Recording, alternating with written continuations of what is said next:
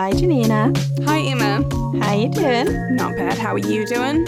I'm all right. I'm all right. Busy, busy. Yeah. Yeah, working Yeah. away. You know, constantly doing something. Yeah, there's never nothing. It turns Never out. nothing. It's my turn to have a book out now. So doing all of the bits where publishers are like, "Do you want to go and talk to these people and these people and these people and these people?" Someone, I think every podcast in the Western Hemisphere. uh, in the next week or so. So sorry if I appear on literally every podcast everyone listens to.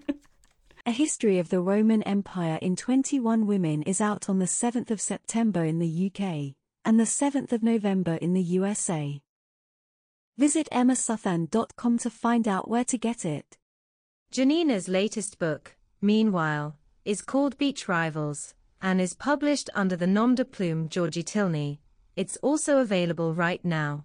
but it will be perfect because it will be interesting and fun. I haven't. Yeah. Uh, I got my copy of the book the other day, but I haven't read it yet. I'm very excited. It use. I was very pleased to see that you started it with a quote from uh, my favorite unsung Jane Austen, Northanger Abbey. Yes, it's a great quote. It's a great quote.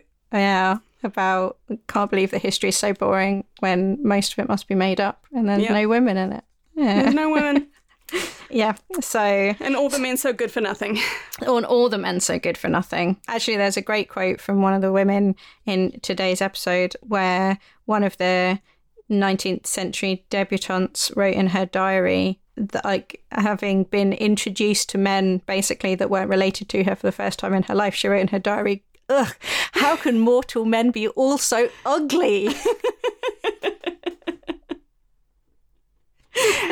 it's nice to know that like because we have this problem in society now i think when whenever you have a friend who wants setting up with someone if they're a, a man who is interested in women or a woman who is interested in women you're like i have 20 for you and if there's someone who is interested in men you're like mm.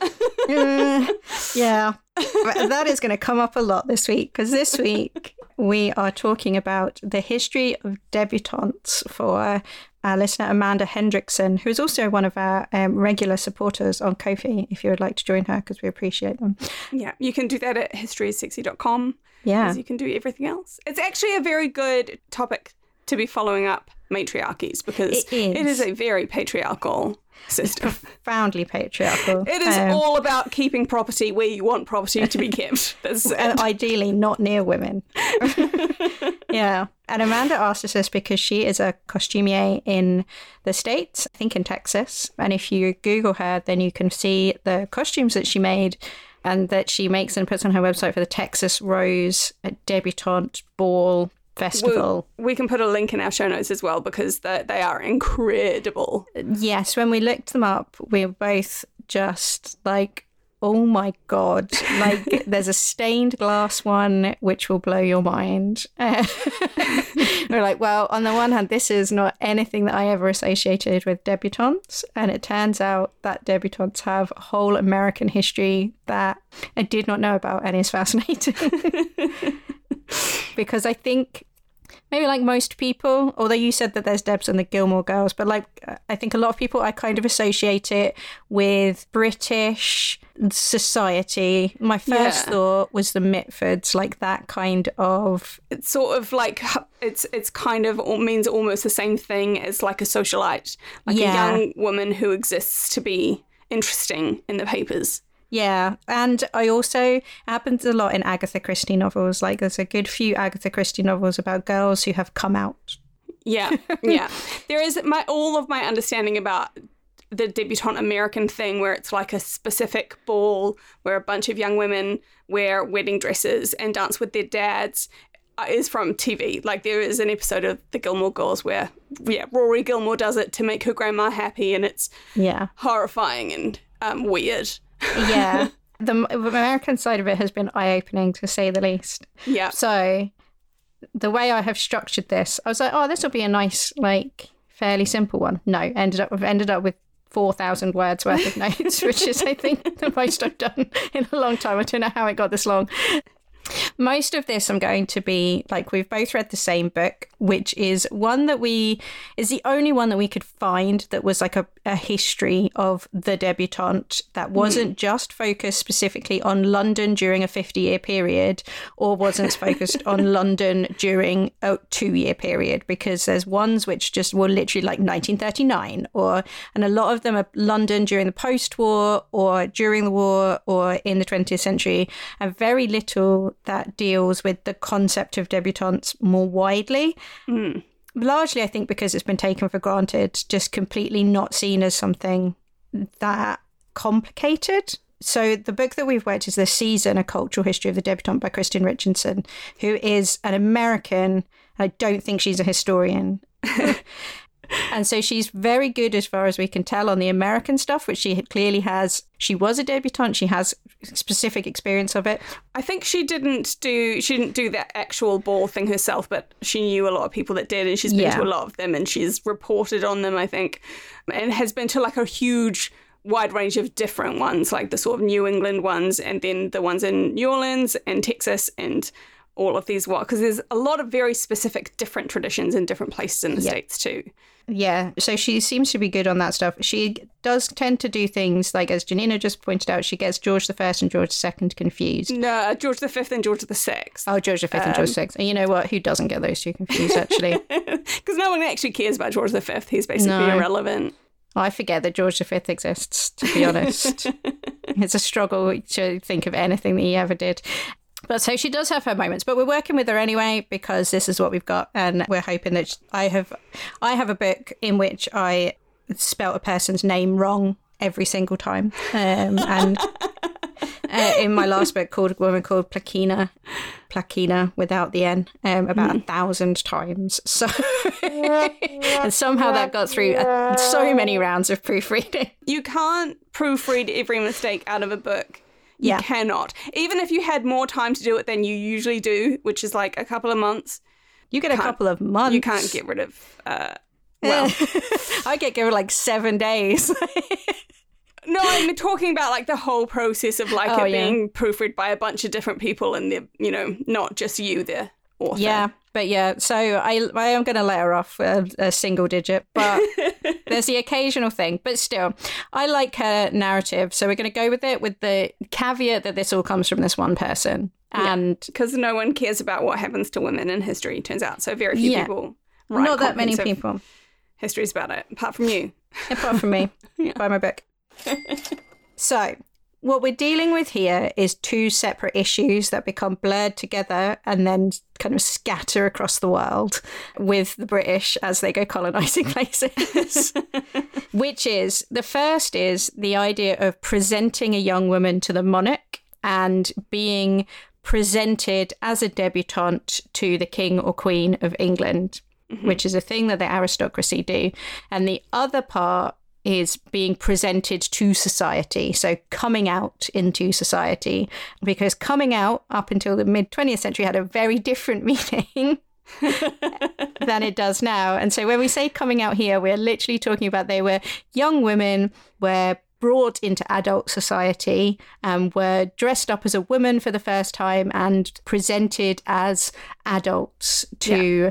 the society with a capital S, which means so the social elite of whatever country. Yeah, which would normally just happen at any old ball that was happening, would be your first ball, and that would be you'll come out. If you were very rich, your parents might throw you a ball yeah. for your debut, but most people are not very rich, so it would happen at someone else's or at one of the public balls in a place like Almack's, which was a public, but very, very exclusive and rigidly controlled have to say Almack's genuinely fascinating as it's a concept. So interesting. Because I like so much the general idea of coming out and being presented and the kind of ball culture. So part of the season is uh, is just balls and teas and dances. But if you either can't afford to have a ball in your house, or you have a country house but you don't have a London house, or you just haven't been invited to a ball that night, then you can go to these assembly halls, which is what assembly halls are.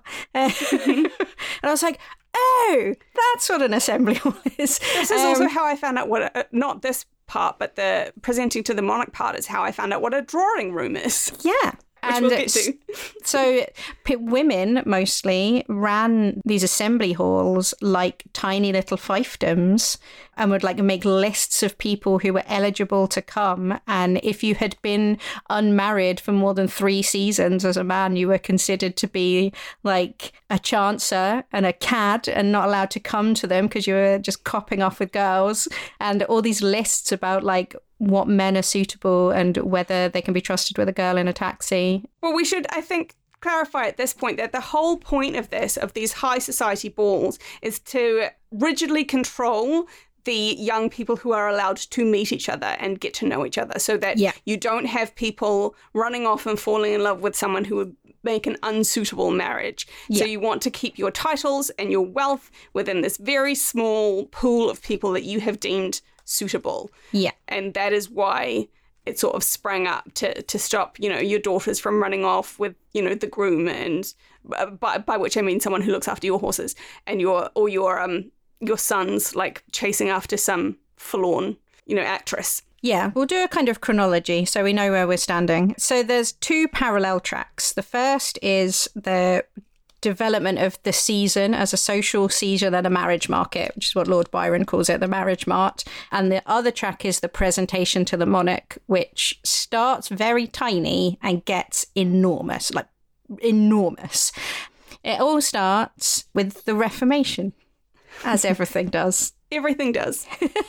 so 1536 to 41, you have the dissolution of the monasteries which has huge amount of impact for various reasons. And Henry VIII has declared himself the sovereign, who is the only the head of the church in England. He has taken all of the property owned by the church for himself. He has, and doled it out to lots of aristocrats as well. Yeah. But lots of aristocrats got lots of land out of this, but they also lost a very useful thing, which was a place to stash excess daughters.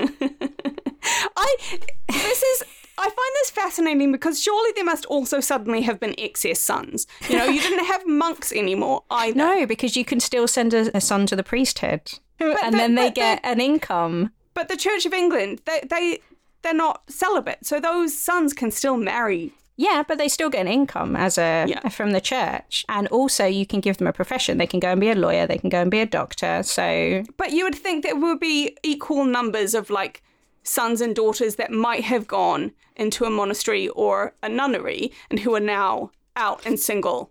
No, because men you can find a different use for. If they're not the eldest and they're not going to inherit, they were always difficult anyway. No, I know that there's uses for them, but yeah. they still are going to want wives. No. Apparently not. But anyway, you don't want your daughter to marry the shit second son. Like if your daughter is the is lady whatever, yeah. you don't want her to go and marry the shit vicar son of that guy over there, like the rubbish fourth son of John. You want her to marry a good one. Yeah, that's true. It's always it's always trying to get the quality husbands. Exactly.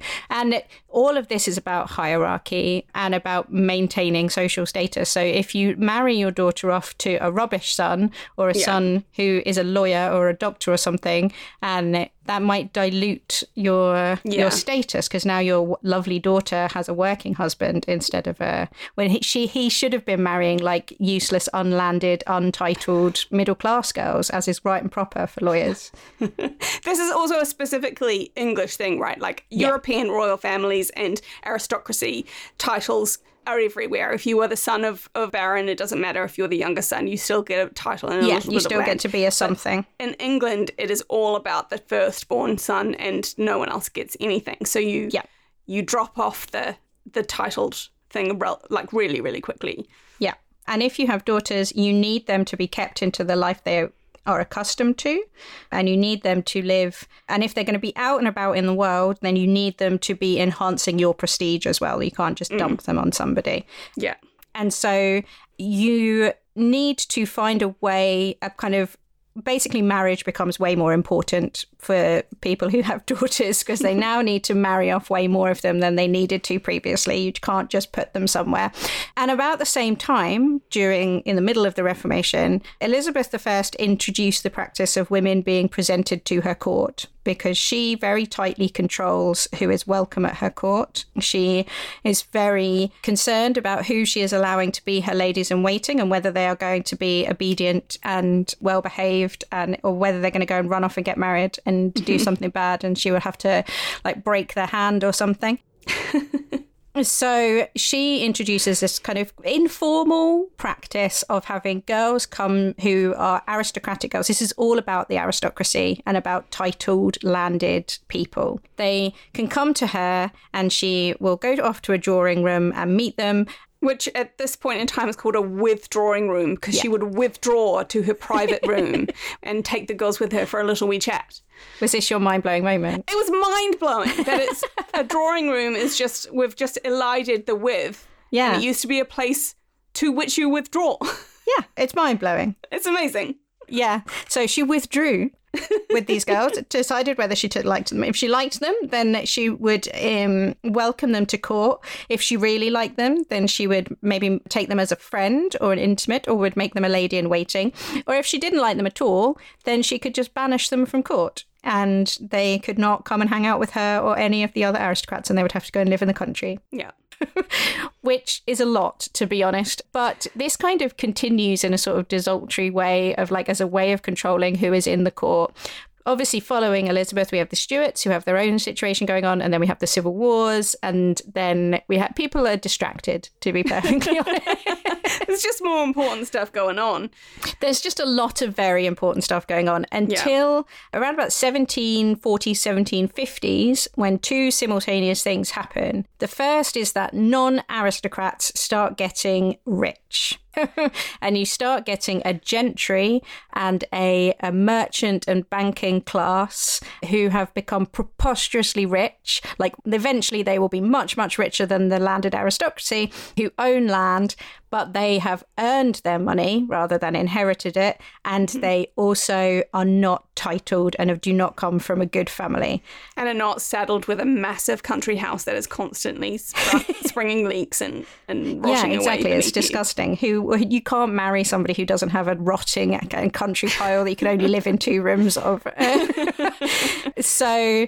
At the same time that this happens, in order to kind of control where aristocrats' money is going, and because girls keep running off, and boys, to be fair, keep running off with non titled people and getting married without their parents' permission, and this is causing chaos because land is going all over the show.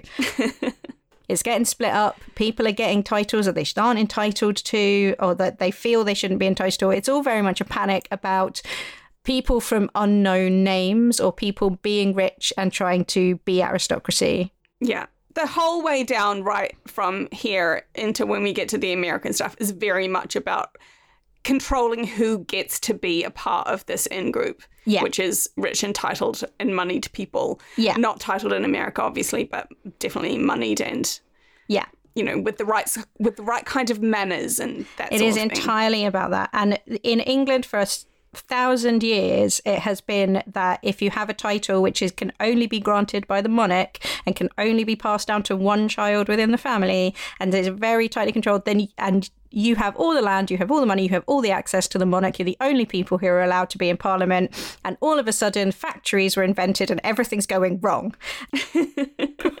Factories invented, international trade becomes possible. Yes. It's all, everything's upside down, topsy turvy. Yeah, and now there are people who had, haven't even been to the right schools and don't know which fork to use, and they're trying to marry my daughter. They're not emotionally crippled because they haven't been to Eton. Yes, so this is all basically that episode of Blackadder 3, which you might not have seen, but where Edmund tries to marry the prince to the daughter of a mill owner because she is very rich. And the, as the only daughter of the very rich mill owner, and George, Prince George, has lost all his money. Yeah, because he's constantly gambling. Yes, and wearing enormous trousers. So that episode is describing this period. and um, so, in re- response, the Parliament introduced something called Hardwicke's Marriage Law of 1753, which was still going in the 20th century, which meant that women could not marry before they were 21 without the consent of their father or guardian. And they were always trying to get women married off before they were 21. Like 21 is on the shelf. Where 21 means you can marry, like if you're t- managed, made it to 21 and you have not been married off by your father to somebody, then you can go and choose your own husband. But you can no longer be 17 and go off and marry somebody unsuitable. Yeah. Which meant that fathers now controlled their daughters much more than they did previously, which meant that they controlled much more of where their money went previously. And they were also having a massive panic about um, what the right kind of people were. And so this came together to create, um, during the reign of George III, idea of the social season, where all of the aristocracy would kind of come together in London for the period between the closing of Parliament in May and the opening of Parliament in August and do 12 weeks of incredibly intense balls and showing each other their daughters and saying, Do you want her? Do you want her? Not you. Do you want her? and girls would have to be kind of dragged around a million balls and parties and, And then shown. the next day after each one, they would have to sit at home and see if anyone called on them and Yeah. brought them flowers or anything like that. or if anybody was going to bring them a calling card, and then or they would have to do a round of calling on people with the calling cards and the da da da da da. What this means is that you get this this very intense during the Georgian period, a very intense period, which opens with Queen Charlotte's birthday ball, which begins at the very beginning of the reign. In 1780 is when the first Queen Charlotte ball is, and that starts as like the informal opening of the season. Like that's the first ball of the season. Nobody can do anything until that has happened. And there was a scandal at one point when somebody held a going a coming out ball of their own on the first of May, and everyone thought she was disgusting because she was had that. It's not until the 17th of May that it starts, and you can't hold a ball before Charlotte has held hers. And then that continues, and then it ends when grouse season opens on the glorious 12th of August, and everybody goes back to their country pile. So they can do some hunting. Yeah. And so now we have a season. Now we have this marriage market where people are doing this, and you can come out at somebody else's ball or your ball. And what it means is that you are a child before that, like, or in an ideal world for the aristocrats, you have a child who is kept in the country. She's schooled at home. She is at 15, 16, 17, sent for six months to a finishing school in Switzerland where she learns how to curtsy and dance and which cutlery to use and what to call people and whether you call this person my lord or my lady or my highness or like all of the like ludicrous etiquette rules of aristocracy and how to pronounce maudlin and how to pronounce keys and like the correct way to do everything and then she comes back, is put in a nice dress, and is shoved into a party. Yeah. And now she's an adult and has to do loads of dancing. and like the main season is London, but there are lots of little mini seasons that you can, Yeah. if you're worried about your daughter, if she's a bit awkward or she's she, you, you're worried that she's going to fail, then you can bring her out in somewhere like Brighton or Bath yeah. first, where it's a little less pressure, it's a little less formal, and she can be a little more free to make some social faux pas, and it won't ruin her reputation the way it will if she did something like that in London. Yeah, because if you trip over a ball in London or you're at a ball and nobody signs your dance card and you spend three dances standing by yourself, then you may as well just die. because like committing some kind of social faux pas, unless you are very, very pretty or very, very aristocratic, your season is ruined and you will never get married. The ideal is that you will be married by the end of your season or you will be engaged by the end of your season. Agatha Christie got 10 marriage proposals during her season, which I think is great. Um, It's great. that happens, but obviously, the second that everybody works out that all the aristocrats are meeting up in London and having balls, other rich people who are not aristocrats want to get in on that because now they're like, oh, hey, cool. All of the aristocrats are in one place. I could marry my son slash daughter to an aristocrat. They're all just in one place looking for husbands. If we know the rules and we can afford to send our children to the same school, we can afford to send them to the same finishing school, they can learn the rules, they can go off there. And so, almost immediately, as a practice of aristocrats meeting aristocrats, it's ruined because non aristocrats can also have and go to parties which is where the being presented to the monarch comes in, because then it becomes a sign of true aristocracy or a sign of true proper connection and breeding that you have been presented to the queen. Yeah, and there are all sorts of rules to sort of preserve that. Like you have to be invited by someone who has already been presented to the queen. Yeah. It's all very much you have to be welcomed in by someone who's already in. Yeah, and so like so the process officially, which it gets kind of codified during the Georgian period, and then really like goes bananas during Victoria because she seems to really like it for some reason. Although she sto- immediately stops going as soon as Albert's dead, she stops having them presented to her and makes her daughter do it. Well, she stops having any fun at all as soon as Yeah. Albert's dead. So. So she's like, "Yeah, I'm really into it. We should let loads of people do this." And then it's like 20 minutes later, it's like, "Not me, obviously. you, you do." Um, but yeah, so the process is a woman who has herself being presented to the monarch writes to the Lord Chamberlain to notify that she wishes to present a girl, and the Lord Chamberlain writes back and says yes or no, but usually yes, and then says this is a date you can come, and this is how many ostrich feathers you have to wear according to your rank. Could you wear one, two, or three ostrich feathers in your hair, depending on whether your father or the person who has nominated you, if you're not landed yourself, is a duke or an earl or a lord? So, or like, you know, what rank they are. So, you then go through months and months of preparing yourself. So, learning how to curtsy, learning how to hold yourself right, learning how to speak to everybody, learning how to not flinch or move or react in any way if a pin pings out of your hair and jabs you in the eye. You're also getting an extremely expensive one use only dress made. Yes, this is the original white dress. This is pr- kind of pre Victoria inventing the white wedding dress. The being presented to the Queen as a Deb or the King as a Deb is the original having a dress that you will only use once. The colour thing is also part of there were just seemly and unseemly colours for a young unmarried woman to wear. You were expected to wear sort of pale colours.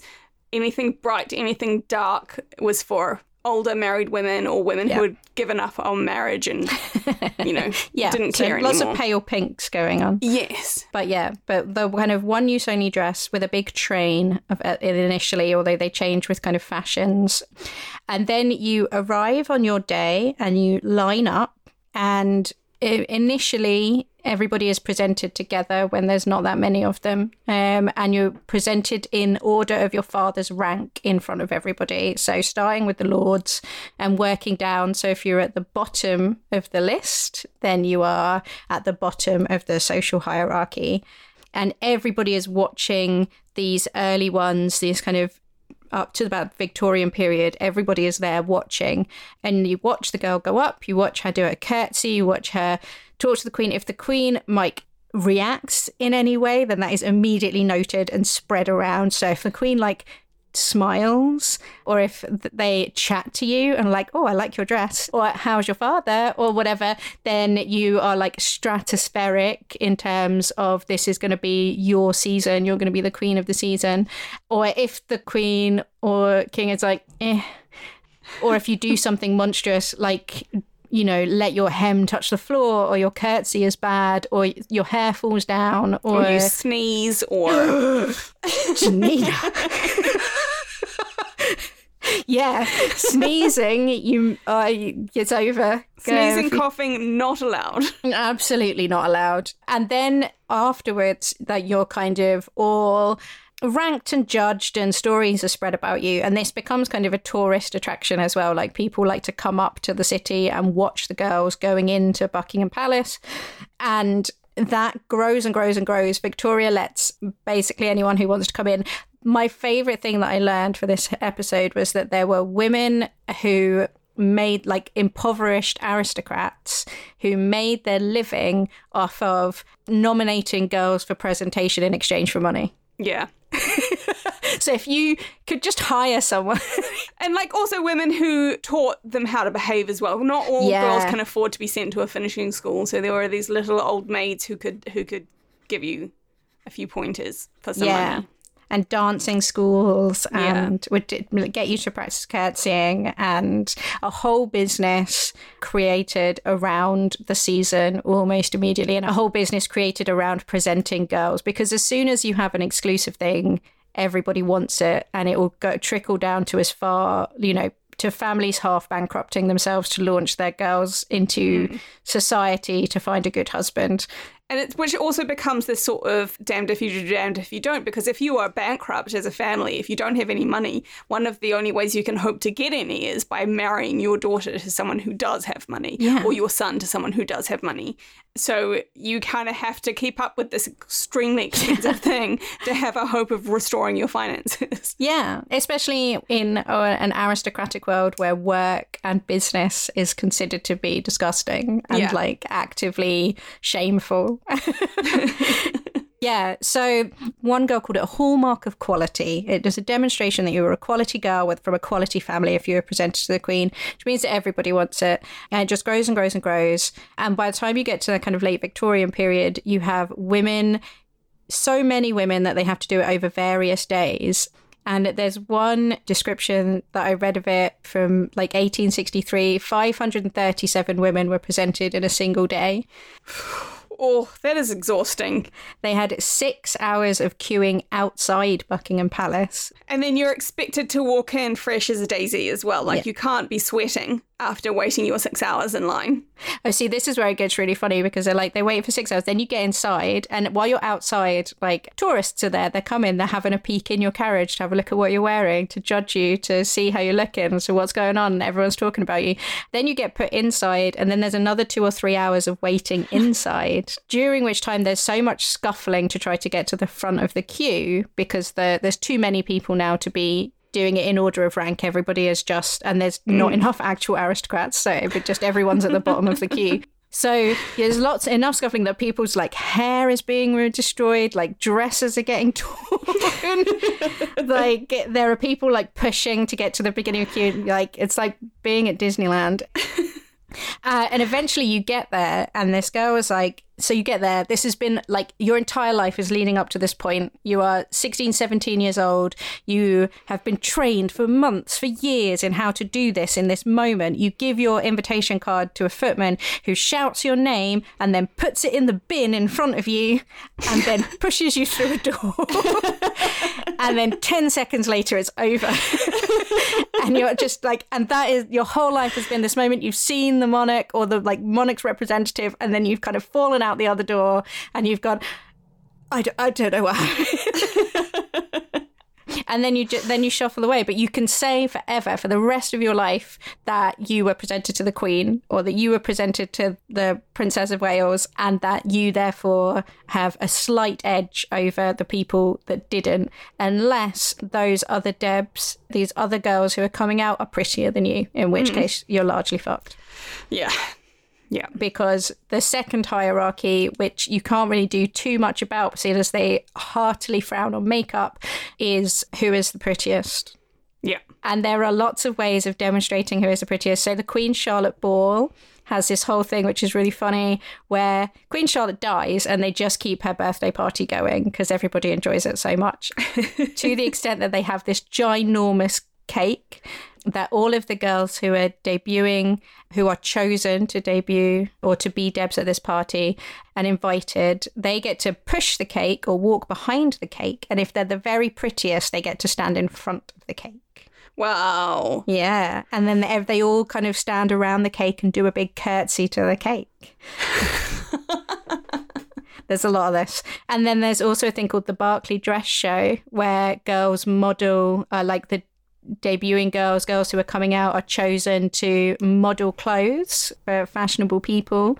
And if you are the prettiest, the way that you know you're the prettiest is that you get to close the show with the wedding dresses. I mean, that is the only, that's all anyone wants, right? If you are Right. the, a girl, what you want is just to wear a beautiful dress and feel like a Yeah, princess for a night. Which is basically, as far as I can tell, the only reason that this still keeps going because the lure of wearing a pretty dress and looking like a princess is so strong that even though, like, most of the girls that seem to still do this seem to be a bit like, eh, I don't really know why I'm engaging in this.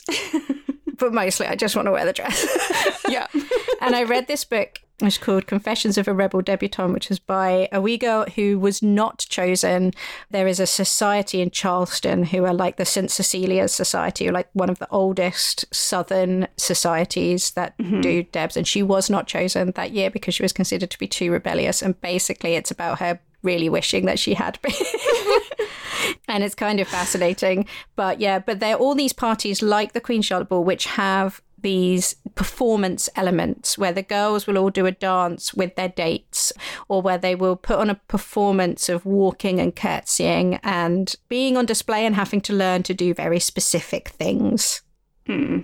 Which obviously is mostly there to make everybody who does not do these specific things or does not know how to do these specific things or does them badly feel bad. Yeah. And in England, this just kind of grows and grows and grows until basically it is ended. I say basically, it's literally ended in 1958 because Prince Philip thought it was weird.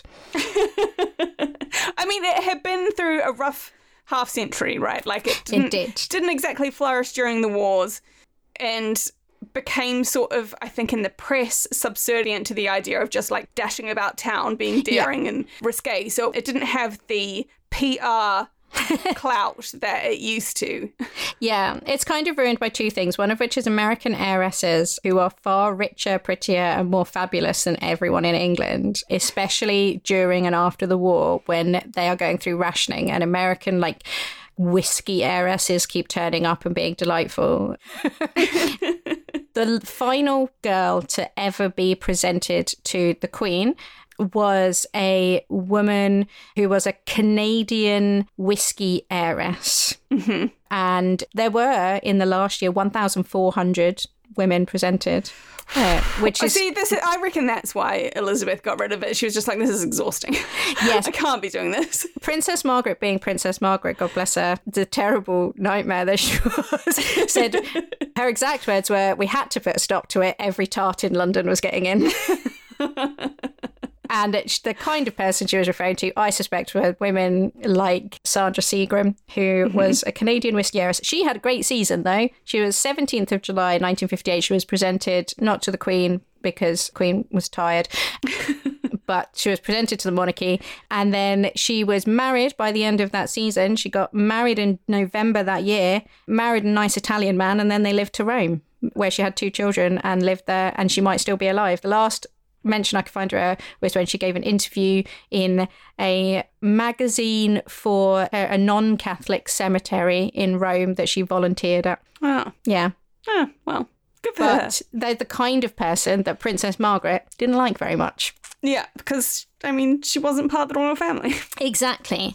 But basically, like 1958, you're coming up to this point where the aristocracy is all poor, basically, and they've all had to get jobs. Marriage now does not really mean the same thing. Like there, there have been laws which mean that women can inherit properly now, mm-hmm. and the Hardwicke law no longer exists, although that is in a lot of Agatha Christie books. But in the 40s, that is ended, so women can get married before they're 21 now without permission. They women can vote, they can go to university, they can have jobs. They've had jobs throughout both wars, and more importantly, to I think, in 1955, Rebel Without a Cause invented the teenager. Yeah. And what you have with gentry, like aristocratic and gentry classes, is the season, that period is supposed to be your intermediary period between childhood and adulthood. You get 12 weeks, maybe like a year. Um, and now suddenly you're getting a whole adolescence instead. Yeah. And it's also, I think, I wonder how much also the wars and the post, like the 20s, it became much more easy to meet other people just because of the way the world was operating. Your social circle wasn't confined to people who were in your class or who were in known who your parents knew. You want to once you realize that there's a more interesting world out there, you don't want to go back to like Yeah. And after the 20s, like when you can travel, Yeah. and you can travel much more easily uh, around Europe and around the even around the world, then what you find and what a lot of like magazines, so Tatler keep going on about the season for a very long time, and magazines like that, they start complaining that their sets have grown up. Like at the turn of the century, you get because you've got things like the Bohemian set and the coffee set and the arty set, and that it's not just one season where everybody hangs out with one another. Yeah. And also, after the wars, everyone felt a little bit weird about servants because they've been fighting alongside them and, and suddenly and you can't do a season without a huge amount of servants. No, you do need and you need an enormous amount of servants, but you also need a huge amount of disposable income and a huge amount of disposable time. You need to Yes. be able to take weeks out of your life in order to do a season properly. It is a full time job doing a season. which surprised a lot of people. There's a lot, like various writings from kind of late Georgian, early Victorian women who are like, so going to balls is my job now. Like, there's nothing to do during the day really except talk to people, and then I go to a ball. Like, you want me to go to another ball?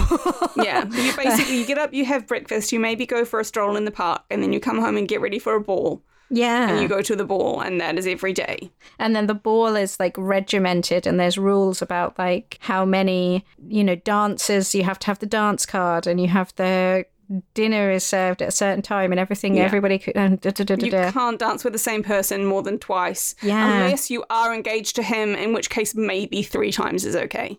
And there is a chronic lack of men involved in these because men can go to university, men can choose not to be here.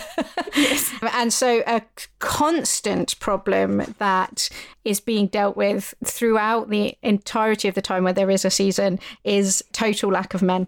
And desperately trying to scrub up men, desperately trying to and like there was these there was one list that I found that had like l- lists of like men and little marks as to whether they could be trusted to be alone with girl.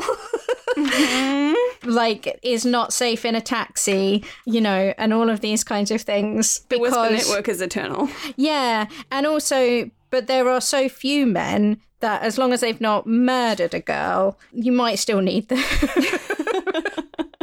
This is one of the things that's actually extremely accurate in Bridgerton. The brothers are always off somewhere and they have to be persuaded to come to balls, whereas the girls just have to go. and this is like passed around like women who are holding balls and they're always putting up invites and posters in like medical schools and law schools to try and invite men who would be are not completely terrible but might want to come to a party so it's not just the same five men. And if a man dances too well then everybody knows he is a bounder because it means he's done too many seasons so ideally, you want a man that can't dance very well. So it's going to be rubbish because, like, if you're dancing with someone who is dancing well, they're probably going to try and put the hand down your top. But if you're dancing with somebody who might be an eligible husband, they should ideally be rubbish. And so it's going to be a rubbish. And you're going to have a terrible time. Yeah, so that is a very kind of brief overview of like what debuting is in England, which is deranged, obviously. but it's largely about trying to keep the aristocracy great and not let it dilute for as much as possible. But it travels out to the colonies of the British Empire with the British, largely because people who go to the colonies still look to England and the English aristocracy as the creme de la creme of the world. Mm-hmm. And also, with, there is a Deb culture in Australia, but I couldn't find a book about it. And also, if we do every country, then we'll be here for a week. So sorry, Australians. I don't know if there is one in New Zealand. I would be very surprised. I don't think there is one in New Zealand, but there does seem to be quite a strong one in Australia Yeah. because I could did keep finding articles about it, but the problem with articles is that they assume that the reader already know, like already did a like undergraduate course in this, and so they never tell you like the basic stuff. They're like super useful for the details, really annoying for broad strokes. So. We're going to talk about mostly America, also because I suspect that this is where it is the weirdest. Because Americans, when they're doing stuff, like to do it as big as possible. Yeah, and I, I feel like they overcompensate for they throw off the monarchy, but they're obsessed with the monarchy. And this, Yeah. it's a very strange dynamic that I think leads to this excess. And there is also like because the American Deb system again was rooted in this this deep drive to keep money and land and power in the uh-huh. hands of a few people, which is harder to do when you are trying to establish a democracy. so you have to be really, really rigid about it. And so, a really great way to keep all power in one place and to create a social hierarchy that says these people are the people who should own land and these people are the people who aren't is to invent wild and complicated and impenetrable rules of etiquette. And then have secret societies who choose who gets to know about the etiquette. And um, American Debs, both North and South, so this is largely on the West Coast. They do now exist all over America, but they originate on the West Coast for fairly obvious expansion reasons. Although I did, oh God, I watched a video of some Debs doing a curtsy in a California debutante thing by the Daughters of the American Revolution club that seemed to be taking place in a kitchen. I, I don't know how to describe it. It was like a, the world's most depressing conference hall, and I just made me want to cry. So they do exist in California, but it was it was it was just very I'm, I'm, sorry to the girls who had to put up with that because over in the East Coast, they have things that were built at least in the 1800s. And so they are doing things in nice buildings for the large part. But there are two tracks of development. First is in the north, Philadelphia and Boston and New York. And the second is in the south. And they are different because in the north, they have cities and they can have something like a season where you can go to each other's houses and have balls. Mm-hmm. But in the south, what they have is plantations, which means everybody lives very far away from each other and the cities do not grow in the same way. And so they can't have parties where everybody's going to each other's house every day because they would just spend all day traveling. So instead, you have to invite people to stay. Like that's yeah. what what's happening at the beginning of Gone with the Wind. I think is like everyone is staying at one big house, and all the girls are sleeping on one room exactly. in one room on the floor because that's the only way you can have a proper party. Yeah, and then all the men have to sleep in a barn. Mm. And so you have that, and then you, that evolves into having these events outside of the house and focused on a specific time. And so in the South, what you have is lots and lots of these things which are now like half festival, half carnival, half social season, and half beauty contest, which are overseen by secret all male committees with secret membership lists where you have to be chosen to be in it according to certain rules by the people who are already in it and no one really knows who is but you have to be one of the old families. And so you have all of these very strange creepy little orders and societies which are all men who are like prominent men in the community rich men who choose their daughters and who is going to be debuted. And these have evolved into these massive fiestas. So, Fiesta San Antonio is a really big one. Mm-hmm. A very famous one is the Order of the Veiled Prophet. Which I feel like goes viral every so often because people find out that Ellie Kemper was yeah. like their ball queen one year, and because it's an organization that was founded by a Klansman, and that their hoods looks like Klan Yeah. So the Veiled Prophet Ball is from St. Louis, which is so hard for me to call St. Louis. I have to deliberately not call it St. Louis. So it's St. Louis. It doesn't exist anymore because like it was always too controversial and too deeply weird. But it was started in 1878 by a guy, name is brilliant, called Alonzo Slayback. it's very good. And what happened is in 1877, there were these massive general strikes in St. Louis and riots, and people were killed. And it just really seemed like the working classes were getting above themselves. And so, to reinforce the social hierarchy, Alonzo created this thing called the Veiled Prophet Organization, which is a mm-hmm. secret organization who would it's not that secret though, because you just assume that all the richest and most powerful men are in it. Yeah. And the Veiled Prophet is this character which is taken from an Irish poem by a guy called Thomas Moore, who which is a like deeply racist poem about a veiled prophet who is disfigured and hides himself. And the first ball that they had had the veiled prophet arrive and he chooses what was then a belle of the ball and then got called the queen of love and beauty and he looked very precisely like a Klansman due to bearing a white hood and some white clothes. Yeah, and due to also just being a, a Klansman. Yeah, and it was super racist in their mild defense, they did drop that fairly quickly, and all other images of the prophet look somewhere between like Merlin and Moses, and it's yeah. largely a big old beard because they realized quite quickly that looked bad. But they have had a, an extremely dubious history and were very, very racially segregated, which mm-hmm. what a lot of these ones in the South were. And all of them, when you look them up, are like The first black woman allowed to enter was in 1992. and uh, like they are very clearly tied up in the history of the South for obvious reasons. And there are all these things like working out what was going on with the Fiesta San Antonio was interesting because it now appears to have a beauty contest element, but it also has the Deb's element where they choose a Deb queen and then they have to her she has a court of 12 women and that person is chosen by the secret society. But then because there was quite a lot of pushback over the years about the fact that oh, it just always really suspiciously looked like a white girl who was very blonde they now have like six queens who are come from lots of different charitable organizations. So they can make the queens look like a united colors of benetton. Exactly. And it's a, and there's a huge carnival situation. It's connected to the alamo. Yeah. And, and the st louis one is connected to a state fair as well. Like there's always yeah. a lot going and state fairs if you haven't been to an american state fair they're intense. They are massive. They cover such a huge amount of land. So many different things going on.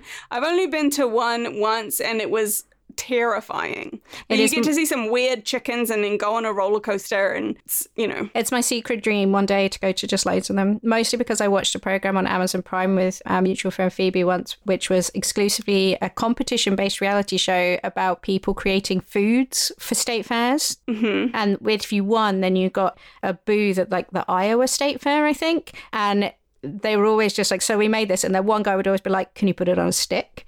Uh, and it would be like it's deep fried macaroni and cheese hamburger on a stick. And I thought, yeah, I do, I really want to eat that. Yeah.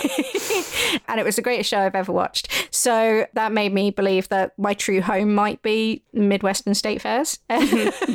but yeah, so they're connected to these, but there are also all of these like ritualized events around them. So this list is from Confessions of a Rebel Debutante, which is associated with the St. Cecilia Society of Charleston, which is a very old, very kind of prestigious one, where the debutantes are chosen and invited from amongst eligible families, which means that you are rich or have lived in the area for a very long time or well connected and that you are kind of morally pure. So mm-hmm. you can't be have have a reputation or a tattoo or a piercing or like that you have to be chosen as being of like moral character according to their rules. She says something very good, which is that it helps to have roots because Southerners are all about lineage, tracing it, talking about it, and defending it. Mm-hmm. and that's which what this is. Um, th- there was a huge burgeoning growth in this after like the Civil War, right? Because yeah.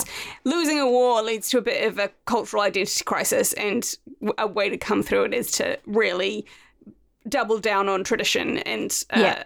have some nice pomp around something and it doesn't really matter, but makes you feel better about yourself. And a lot of them are started between like 1850 and 1890, like mm. in these like this specific period.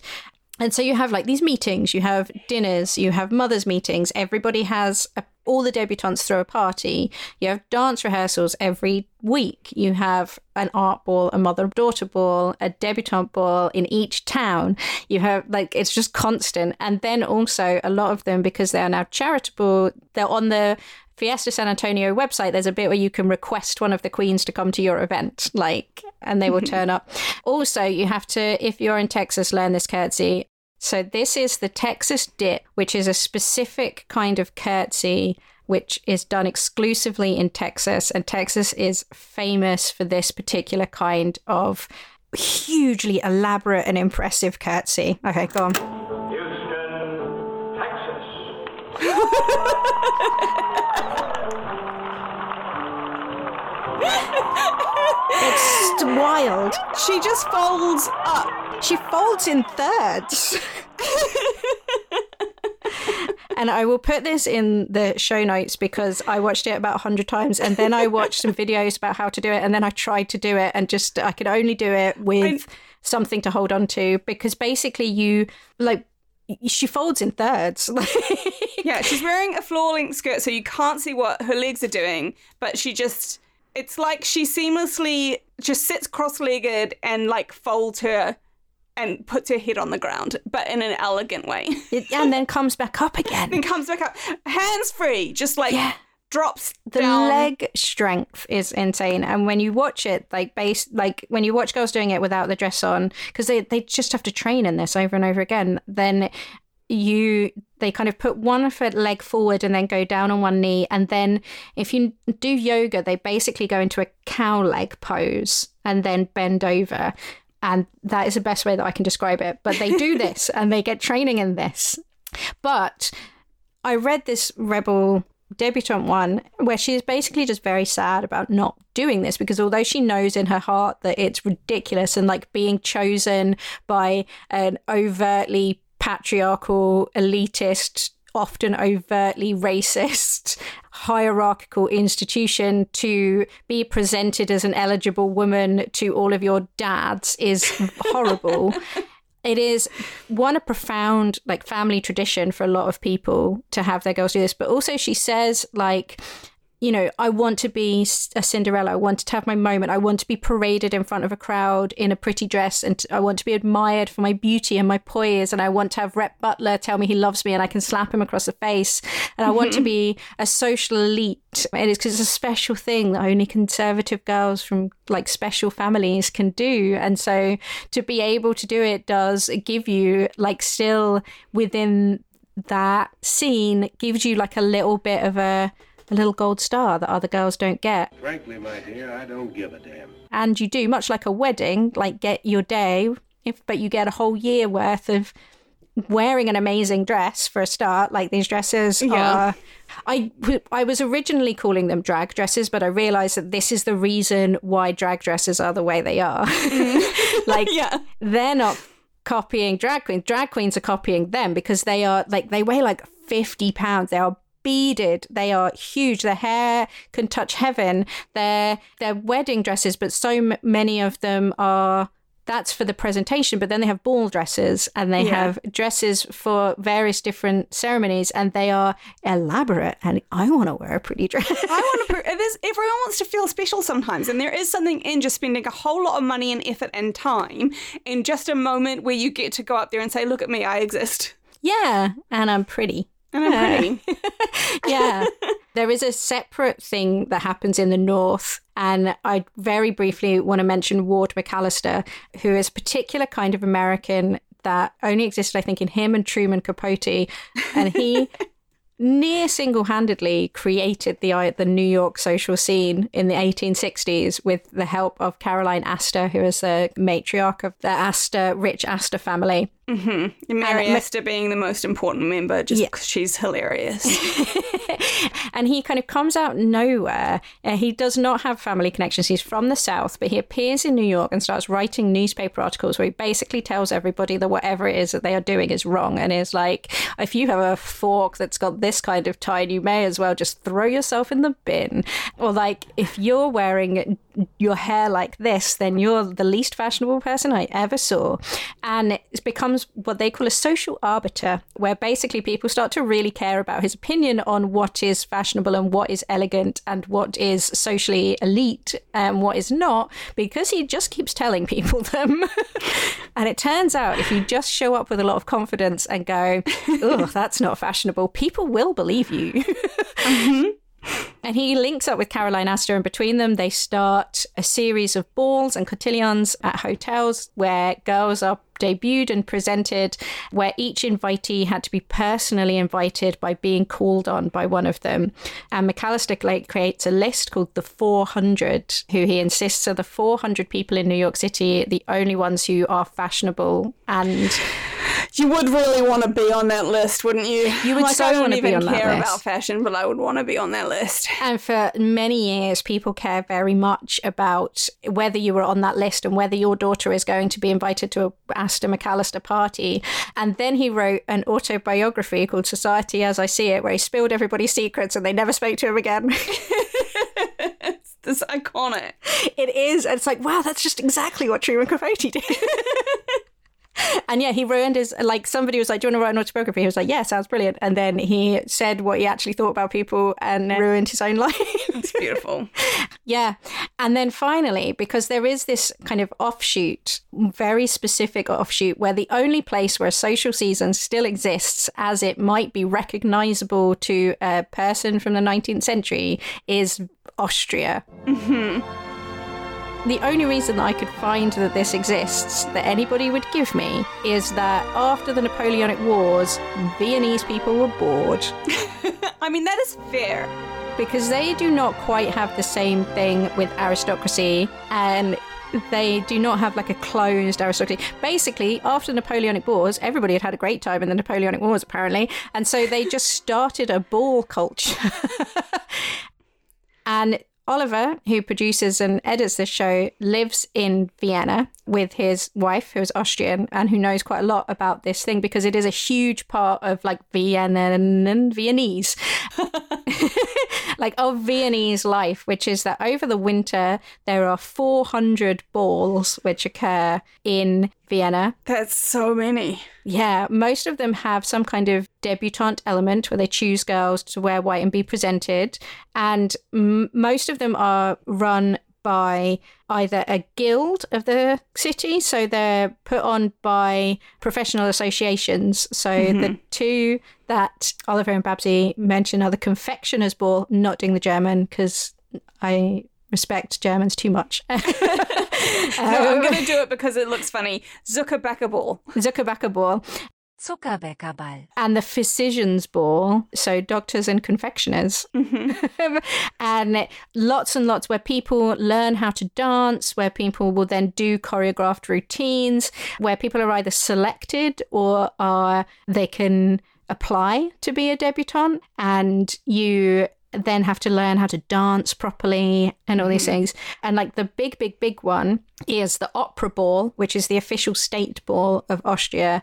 And it is a huge and very, very expensive thing where being chosen to be a debutante for this is still like a a real mark of social elite because you get to be the whole thing is broadcast on the telly mm-hmm. in Austria. Not just people who are there, but everyone everywhere gets to judge your dress. Yeah, and if you want to go, so in tw 2022, the Opera Ball came back after two years off, and of they paid loads of journalists to go to it because if you Google, I just found tons of articles from right wing publications where they let journalists go, and they had a brilliant time, and so yeah, so there I, there's lots of information in there so that you can get you can get a ticket to watch the dancers like just to stand and watch for mm-hmm. like 380 euro. But if you want to eat or sit down then you have to go into a box and a box costs minimum 13,000 euro. Oofed. The most expensive is like 23,000 euro, but that's just to watch and eat, that you don't get drinks included. Uh, uh, but you can watch the dancers waltzing, doing their dances, and they are like the most privileged people. Like they're only choosing you know the children of of ministers and celebrities basically. But you do get if you are chosen to be one not only do you get to be on the telly and wear a beautiful dress and do a dance and everybody looks at you and thinks you're pretty but you also get a Swarovski tiara. Wow. Just to keep. just to keep You can never wear it anywhere else because well i mean i think you can wear it just around the house like I mean, I definitely would. I would wear that while cleaning. babsy says that apparently it's very common for these to be worn as uh, wedding tiaras Mm, that makes sense. because why wouldn't you?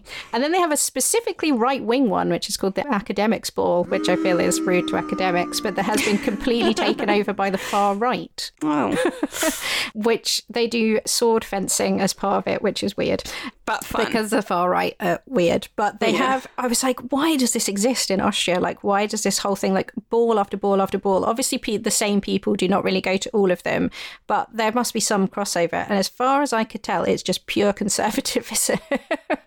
Which is such a shame because if it wasn't like I would love I would love to have had a year where I just went to lots of balls when I was 18. It's like I would have had a blast. That largely was what I did, I think, the year I turned 18, except it was uh, sticky metal nightclubs in Brighton. It's basically the same. Shout out to the Gloucester, to anybody else who grew up in Brighton in the uh, early 2000s. it's now a gastropub.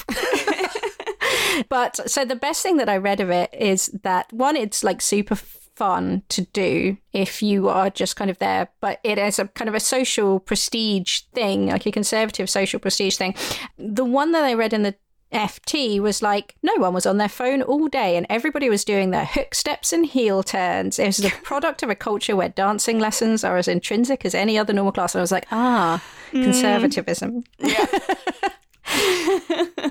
It does sound quite fun. Apparently, it goes on till like 5 a.m. and they've got a disco now, so you don't have to waltz all night. But oh, that's that's nice. don't know if it's 13 grand fun. Yeah, that's that's a bit that's a bit excessive. Yeah, but then Um, it's like this idea of being presented to society as part of a social elite in order to demonstrate that you are a social elite, which is hugely onerous for the girl being presented Yeah. and not really for anybody else. Still continues to this day. Yeah. But what's interesting is like the idea of there being a deb ball that is just a deb ball rather than like people being presented as part of a season Yeah. seems to really be a post war invention, trying to hold on to some of the pomp and circumstance of the past, even though the purpose of it, which was to launch people into a season to Yeah. shop around for husbands, is completely vanished now. So Yeah. the book we both read it made the comment that a lot of them, the fashion, this is definitely what you see in like Gilmore Girls, right? The New England ones. The fashion is very stuck in the 50s too. Like mm. this is when they became important and this is where they are. And you go to a string of classes to learn how to do the dances and there are afternoon teas with all the girls to prepare for them and then you just have this one thing and you dance with your dad and it's kind of extremely weird Yeah. and it isn't attached to any of the other elements Yeah, it's completely detached from the idea of marrying. because most of these girls will go off to university or will get a job or will or have a life that is. there. Like some of them are coming home from university to do the deb ball. Yeah. And then going back and yeah. At the very end of that book, she goes to the International, uh, which is like the big New York one that still exists. And one of the girls being presented as a deb is a Russian international tennis player. yeah. Who for some reason because rich people love this stuff there's one in paris as well which was started in the 90s The um, and Le Bal. Le Bal, yeah. And it's invite only, but primarily invites the children of celebrities. I think so that the person who runs it can meet celebrities. Yeah, I mean that's why I would invite It's like, them. I want to meet Judd Apatow. Let's do invite Judd Apatow's daughter. Like, But the ball, like Queen Charlotte's birthday ball, exists again now because it was restarted again in the 90s. And a lot of this stuff reappears in the 90s because of this like backlash against 60s, 70s liberalism. And as conservatism has reared its head, like people have brought back Queen Charlotte's ball as a kind of let's get back to our proper roots when girls were proper girls and boys were proper boys Yeah. and we did proper dancing and we didn't listen to things like black music Yeah. and you're like, ee, I don't know why you would want to bring this back. It sounds like you want to go back to a time that didn't really exist for Yeah. reasons you don't that have to don't you don't have to make it about shitty things. You could just be like, you know what would be fun? A ball. I'm going to throw a ball so everyone can dress up like a princess, and that's enough. You don't need to be doing it because you're worried about increasing socialist ideals. Yeah, although I reckon if you ask them, that's what they'd say it was, and they- wouldn't. They'd just be like, yeah, it's because it's a ball and it's fun. You'd be like, is it though? There are also like uh, countercultural deb societies as well. Like there is a burgeoning black deb society Yeah. in the US, which is interesting because it's in its inception, it is actively not just like throwing a ball so that you know black people can also have one, but it is opposed to a lot of the ideals of the traditional white conservative Yeah. ones. As in, it is not exclusive. The point is, you can anyone can Anyone can join welcome, in. and They don't um, have a secret society picked. no. it's a complete counter response to, to it, which I think is a lot more interesting. And Yeah. And of course, this is what, you know, drag balls are drawing off of in the Yeah. 80s. And, you know, being um, this like a kind of performance element of these balls then turns like become that that's the root of what becomes drag balls, which then becomes RuPaul's Drag Race. which is beautiful. Take everything that's fun and makes you feel pretty and leave behind all the Yeah. Terrible politics. make it celebratory. Yeah.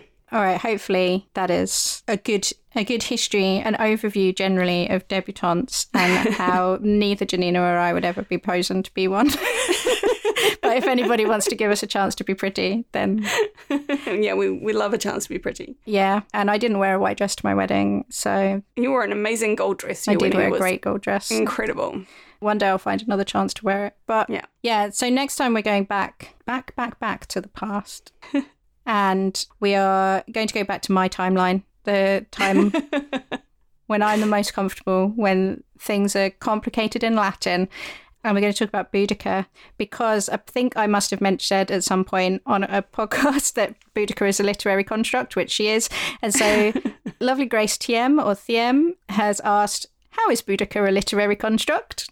Yeah. So I'm going to tell you the story of Boudica and how everything you know about her is wrong. It'll be fun. It will be fun.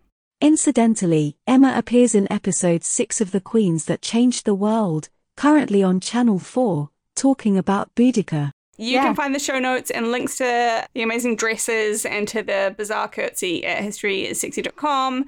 You can support us there. You can ask us a question there if you want us to research something for you. Yes. Yeah. All of our That's- links are there. All of our links are there. Everything is there. Yes, Oliver has set up a Discord if you want to join that and then talk to the Oliver and talk to other people who know us. That link is there. You can follow us on Instagram now. Yeah. It's a thing I know how to use. Yeah. Buy us a coffee, buy a Yeah. shirt Yeah. All those things. One of these days, we're going to refresh the merch stop when we both have a little bit less on our plates. So if you have any requests, Yeah, then let us know. cool, then let us know as well. If you would like to design us a t shirt, then also let us know and we'll work that out. Yeah. Because none of us are visual artists. but until next time, Janina. Bye. Bye.